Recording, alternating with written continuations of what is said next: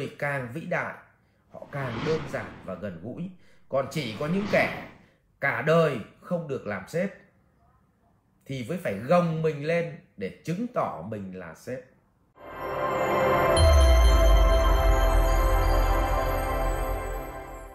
Thanh Tim có đặt câu hỏi là em chào thầy.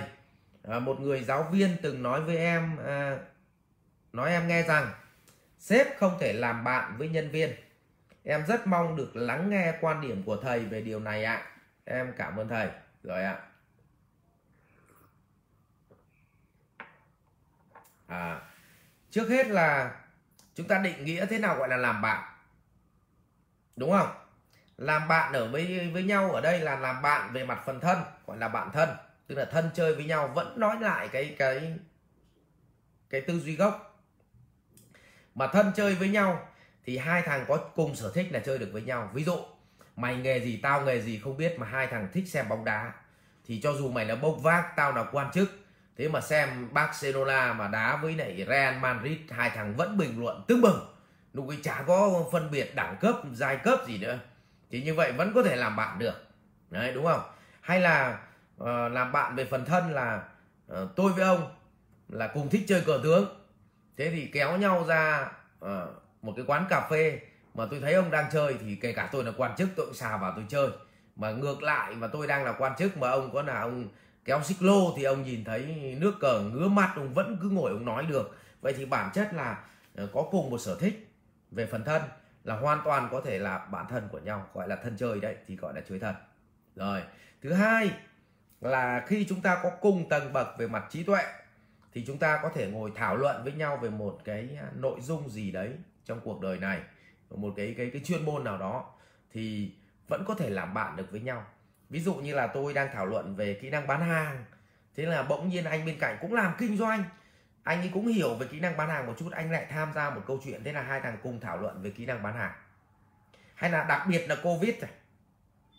Cái bàn bên này đang bàn về cái chuyện mà ờ, covid nó đang rất phức tạp và phải chống như thế nào thì bên kia bàn, bên kia cũng bàn về covid, xong cuối cùng hai bàn lại trộn làm một. Thì như vậy vẫn chơi với nhau về cái tầng bậc về mặt gì ạ? Trí tuệ.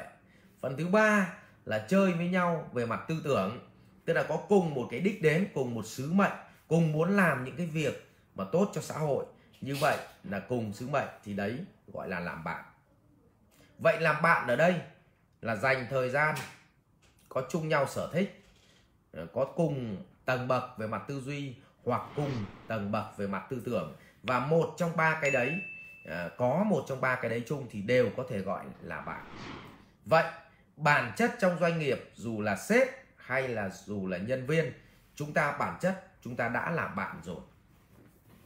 Còn khái niệm mà em cho rằng làm sếp không muốn, không nên làm bạn với nhân viên là có nghĩa là không làm bạn thân. Tức là không đi ăn cùng không đi uống cùng. À, rồi là thậm chí không đi chơi cùng không đi hát cùng. Vậy thì bản chất là ông không muốn làm bạn với nhân viên vì trong con người ông có nhiều cái sai. Cho nên ông làm sai thì đến lúc ông họp ông đứng lên ông nói thì ông xấu hổ. Cho nên ông phải tránh. Chứ còn cuộc đời mình mà làm mọi thứ nó minh bạch nó đúng thì thậm chí còn kính thưa anh nhân viên anh đến anh chứng giám cho em. Sao phải sợ nó? Còn ông sợ nó biết cho nên không cho nó đi đi cùng. Ừ. hoặc là ông không cho muốn nó chơi cùng vì ông chơi bậy. Ừ. cho nên ông sợ nó biết. Sợ mai nói những cái giọng đạo đức thì nó cười vào mặt cho. Cho nên ông cứ khiếp thôi.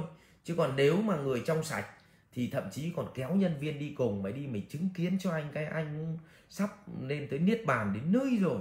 Ví dụ thế chứ đúng không các đại ca? Cho nên là những người mà có trí tuệ tư tưởng tốt hoàn toàn sống rất gần gũi ờ, rất dễ gần với nhân viên và một trong những điển hình những cái vĩ nhân mà chúng ta nhìn thấy trong cuộc đời à, họ cực kỳ gần gũi. Ví dụ như Chúa Giêsu các anh chị xem những cái bộ phim về Chúa Giêsu mà xem người ta gần gũi lắm chị.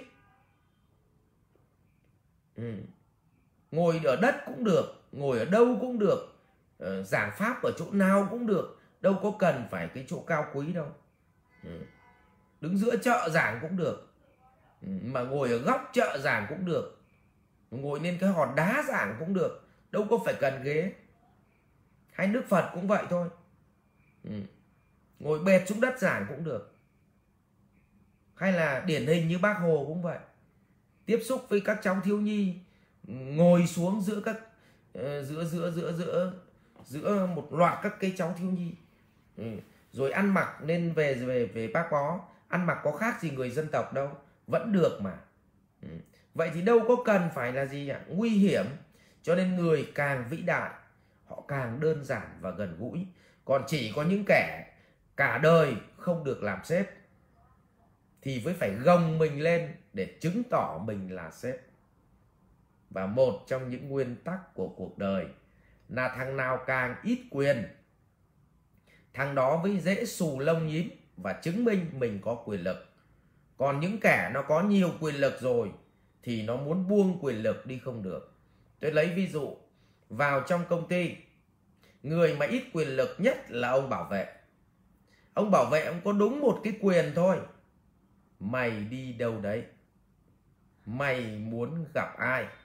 Có mỗi cái quyền đấy thôi. Cho nên thằng nào mà vào cơ quan mà không hỏi ông bảo vệ, có nghĩa là tước đi cái quyền cuối cùng của ông ấy. Cho nên ông ấy rất là bực. Cho nên tại sao đi vào cơ quan mà bỏ qua ông bảo vệ là rất dễ bị ông bảo vệ, ông ấy chửi. Không phải ông khó tính, mà đương nhiên phải có tính. Mỗi một cái quyền mà nó tước mất của ông, hỏi nó còn coi ông ra gì nữa.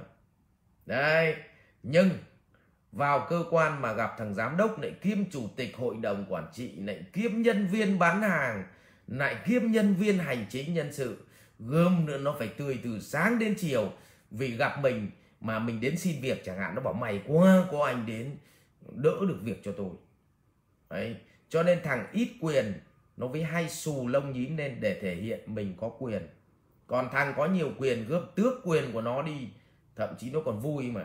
Đấy như cơ quan tôi nhưng mà, thằng nào nó được xuống trước thì nó liên hoan mà cho nó lên chức nó bảo thôi thầy ơi, áp lực, thôi không liên hoan, như mấy hôm nữa nữa thầy lại cho em xuống thì chết dở.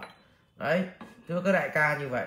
Cho nên là ờ, làm sếp mà tất cả những thằng mà vênh mặt với nhân viên, tinh vi với nhân viên, không có cửa. Làm sếp được. Tốt nhất là quay về cái thời kỳ đồ đá thì được làm sếp chứ còn cái cái thời kỳ 4.0 này mà làm sếp kiểu đấy, ai chấp nhận được nhá, thưa thanh tim. Và tôi đã chứng minh bằng bằng gốc của vấn đề luôn. Ừ.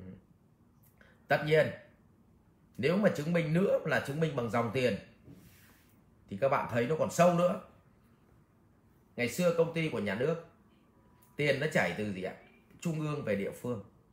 Tức là tiền nó đổ vào giám đốc. Giám đốc đi quan hệ thì tiền nó về, cho đổ vào giám đốc. Cho nên giám đốc là thằng tinh vi nhất tiền ở đâu là gì? Ờ, thì cái thái độ tinh vi nó nằm ở đó. Tiền nó tiền nó là đầu nguồn nào thì thái độ nó tinh vi ở ở cái nguồn đó. Còn bây giờ là gì? Tiền nó chạy gì? Từ khách hàng vào sale cơ mà. Xong với ngược lên công ty. Cho nên sale bây giờ nó mới được tinh vi. Còn sếp bây giờ là sale của ngày xưa. Còn ngày xưa là gì? Sếp là sếp nhân viên là nhân viên còn bây giờ nhân viên với là sếp bởi vì tiền nó chảy ngược từ dân nó chảy vào sale xong nó mới về đến sếp cơ mà. Cho nên là tư duy nó phải chuẩn vào. Nếu phân tích về tài chính thì đấy mới là gốc. Rồi cảm ơn thanh tim. Dạ. Học viện Doanh nhân CEO Việt Nam cảm ơn bạn đã quan tâm theo dõi. Để biết thêm chi tiết về các chương trình huấn luyện của thầy Ngô Minh Tuấn và Học viện Doanh nhân CEO Việt Nam, xin vui lòng truy cập website ceovietnam.edu.vn hotline 1800 577722 nhánh số 5